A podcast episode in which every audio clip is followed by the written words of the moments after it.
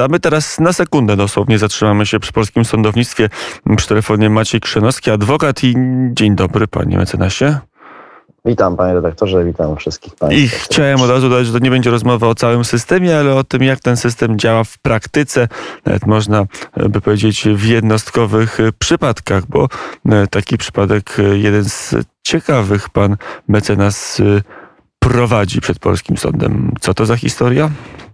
Y, jest to historia mm, polskiego opozycjonisty z czasów Solidarności, to wiceprzewodniczący zarządu regionu e, Solidarności w Kaliszu, który Bogusław Śliwa, był to, była to znana postać, ponieważ był to prokurator w latach 70., który został usunięty z zawodu za to, że chciał oskarżyć o zabójstwo zgodnie z prawdą milicjanta ówczesnego, ale organy nie chciały na to pozwolić i został dyscyplinarnie usunięty z prokuratury. Później działacz e, Solidarności, wiceprzewodniczący regionu, tak jak powiedziałem, e, bardzo, bardzo zażarty i w pierwszej kolejności wśród 146 pierwszych e, działaczy Solidarności został przez, zakwalifikowany przez SB do, i, do internowania.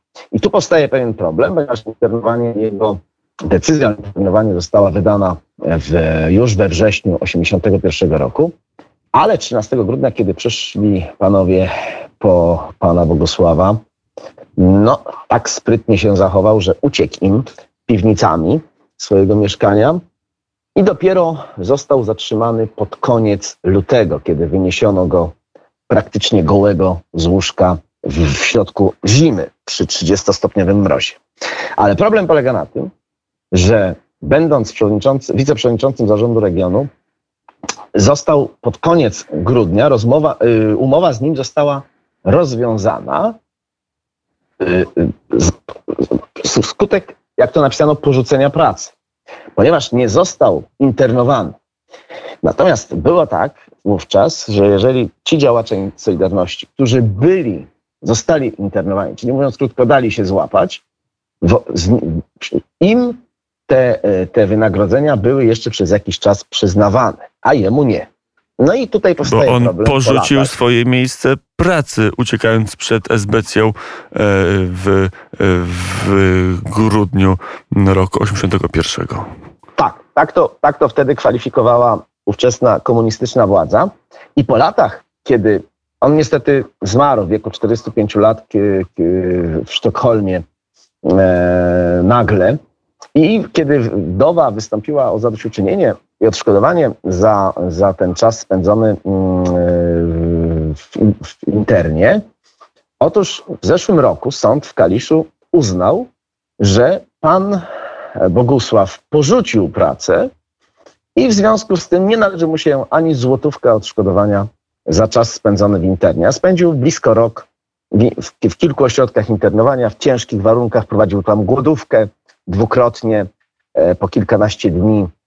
E, był później aresztowany, nie mógł znaleźć żadnej pracy po, po wyjściu i wskutek tego musiał opuścić e, Polskę, do Szwecji wyjechać. I, i absurdalnym po prostu jest uznanie w zeszłym roku przez sąd w Kaliszu, że wskutek porzucenia pracy nie należy mu się ani, nie ma związku przyczynowego pomiędzy jego e, internowaniem a utratą pracy. Na szczęście, na szczęście, proszę Państwa, no. Ale to jeszcze raz, żeby, żeby to wybrzmiało. Czy sądy w III Rzeczpospolitej uznały, że uciekanie przed esbecją, żeby nie być internowanym, to jest błąd, że trzeba się było złapać i wtedy e, sąd III Rzeczpospolitej zasądził,by należyte zadośćuczynienie? Taka jest sąd, logika sąd, sądu. Oczywiście, no, taka, jest, taka jest konkluzja. Natomiast sąd oczywiście w, w jednym bardzo sprytnie i tak troszkę, no powiedziałbym cynicznie w swoim uzasadnieniu wskazywał, że oczywiście chwalebne jest, że pan, że pan Bogusław e, prowadził działalność i był taki bardzo, bardzo, bardzo zaciekłą i intensywną. No ale nie ma związku przyczynowego, co jest oczywistym nieprawdą, ponieważ Ale ja to decyzja... e, uciekł, działał w Solidarności, przez to nie mógł realizować pracy, ale e, pod względem formalnym e, także nie stawił się w, w, w, pracy w prokuraturze, no bo jakby będąc w podziemiu trudno chodzić do, e, do pracy legalnej w PRL-u i, i za to e, nie należy mu się zadać uczynienie. Przecież to jakiś jest absurd. No jest to absurd y, taki, że czytałem to kilkukrotnie i nie wierzyłem, że to się naprawdę, e, że to naprawdę można coś, taką konkluzję myślową e, skonstruować. A czy, a E, czy możemy autora tej, tej, tego sylogizmu z, z imienia i nazwiska przywołać, czy to nie, nietaktowne? Nie, no, że może nie jest to akurat, y, może nie w tym, nie ma tutaj sensu może przyto, przytaczać, bo jest szansa, że dzisiaj w sądzie apelacyjnym w Łodzi ten wyrok zostanie no, absurdalny w tym zakresie odszkodowania, zmieniony, ponieważ dzięki temu, że istnieje taka instytucja jak Instytut Pamięci Narodowej, odnalazły się dokumenty tajne specjalnego znaczenia, y, których wynika wyraźnie, że Bogusław Śliwa wydana decyzja przez komendanta wojewódzkiego MO została już we wrześniu 1981 roku. W związku z tym decyzji tej tylko nie wykonano wobec, wobec Bogusława, bo był lepszy i sprytniejszy od SB-ków i uciekł. I w związku z tym ta decyzja o internowaniu była już w obrocie, ponieważ dekret o stanie wojennym z 1981 roku, ten antydatowany, w artykule 43 przewidywał, że postępowanie o internowanie prowadzi się z urzędu i decyzję wydaje się bez e, udziału e, osoby, której ona dotyczy. W związku z tym można było nawet kompletnie nie wiedzieć, że decyzja już została wydana. I pan sędzia niestety no, nie sprawdził zupełnie, no, nie, wziął, nie wziął dekretu o stanie wojennym do ręki chyba, bo kompletnie o tym zapomniał i posiłkował się wyłącznie tą decyzją z 13 grudnia, której nie, udali, nie udało się SB-kom doręczyć Bogusławowi Śliwie. Ale Więc- to ciekawe, więc- bo dzięki temu, że jest IPN i że można e, dość łatwo i profesjonalnie t- robić kwerendę historyczną, takie typu e, sprawy można być może wygrywać w tym wypadku niestety w apelacji, bo, e, bo jak rozumiem, w wierzę, pierwszej wierzę, instancji. że te dokumenty, tak, które, które się odnalazły, no dzięki IPN-owi. Tutaj IPN dla IPN-u wielkie brawa, że inst- Instytut Oddział w Łodzi te dokumenty odnalazł i w apelacji, w sądzie apelacyjnym dzisiaj one będą na ławie sędziowskiej i wierzę, że one zupełnie zmienią i to odszkodowanie wdowa otrzyma.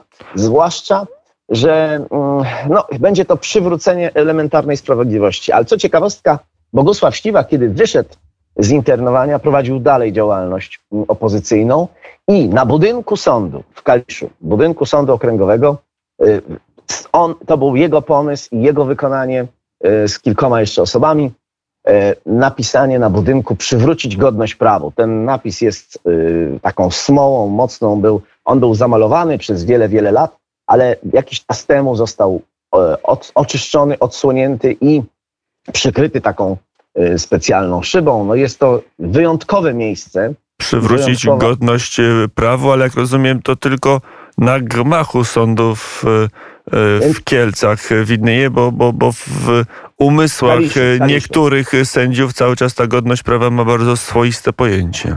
No właśnie to jest, to jest najbardziej e, takie, no powiedziałbym, symptomatyczne w tej sprawie, że człowiek, który, prawnik, który był znakomitym prawnikiem, jak powiedział Antoni Pitkiewicz, który siedział razem z nim w więzieniu, on był szefem, szefem zarządu regionu wówczas, e, słynna postać, były wojewoda mazowiecki, powiedział, że gdyby Bogusław Śliwa dożył e, lat 90., późniejszych, byłby z pewnością ministrem sprawiedliwości, bo był to znakomity prawnik, który naprawdę e, spisał się w tamtych czasach opozycyjnych, znakomicie e, znany jest w środowisku doskonale, ale no niestety zmarł w wieku 45 lat.